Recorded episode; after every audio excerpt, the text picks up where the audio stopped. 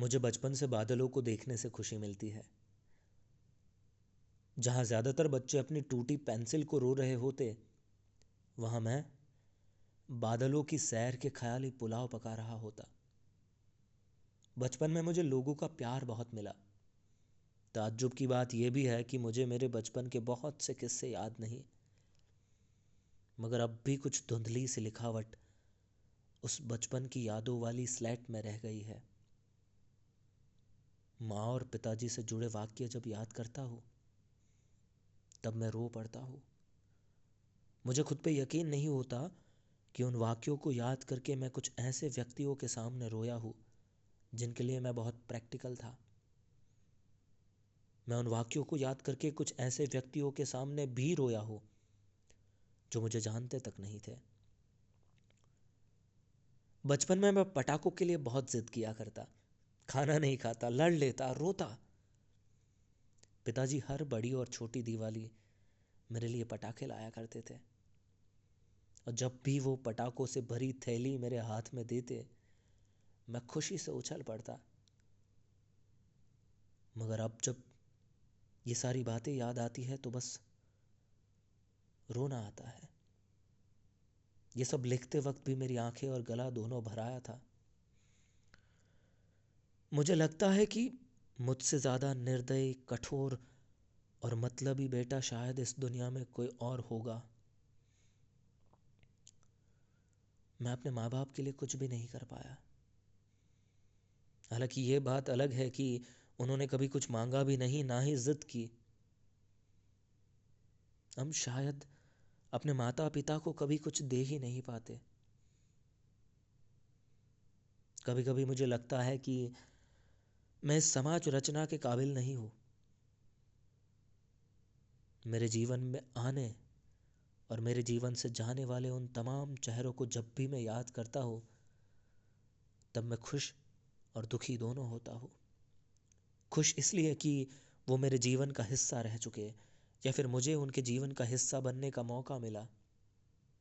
और दुखी इसलिए कि अब वो मेरे साथ नहीं, मेरे पास नहीं ना ही किसी संपर्क में है, वो मुझसे दूर है।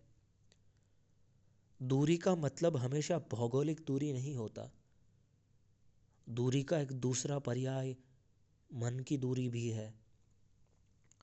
कोई चेहरा आपकी आँखों के सामने से दिन में दस दफ़ा गुजर जाए और आपको देखे ना, आपको देखकर मुस्कुराए ना, ऐसी दूरी की पीड़ा, भौगोलिक दूरी की पीड़ा से कई गुना अधिक होती है।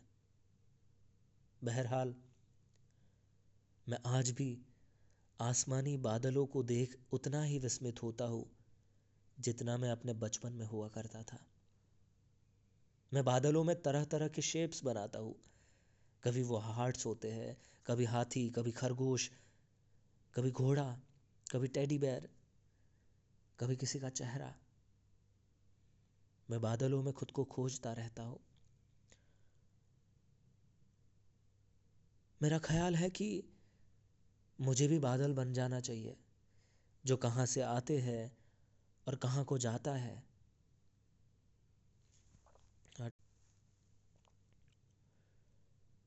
मैं आज भी आसमान में बादलों को देख उतना ही विस्मित होता हूँ। मैं आज भी आसमान में बादलों को देख उतना ही विस्मित होता हूँ। बहरहाल, मैं आज भी आसमानी बादलों को देख उतना ही विस्मित होता हूँ, जितना मैं अपने बचपन में हुआ करता था। मैं बादलों में तरह तरह के शेप्स ढूंढता हूँ। कभी वो हार्ट होता है, कभी टेडी बेयर कभी हाथी, कभी खरगोश, कभी किसी का चेहरा। मैं बादलों में खुद को खोजता रहता हूँ। कभी कभी लगता है कि मैं मैं भी बादल बन जाऊँ। जो कहाँ से आते हैं और कहाँ को जाते हैं, जिसका कयास कभी कोई नहीं लगा पाता। बहरहाल, मैं आज भी बादलों को देख उतना ही विस्मित होता हूँ, जितना मैं अपने बचपन में हुआ करता था। मैं बादलों में तरह तरह के शेप्स बनाता हूँ।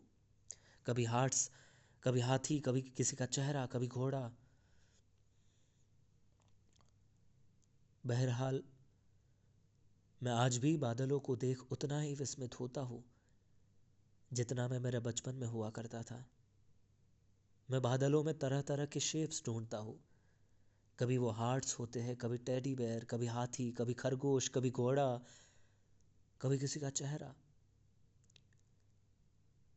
मैं बादलों में खुद को खोजता रहता हूँ।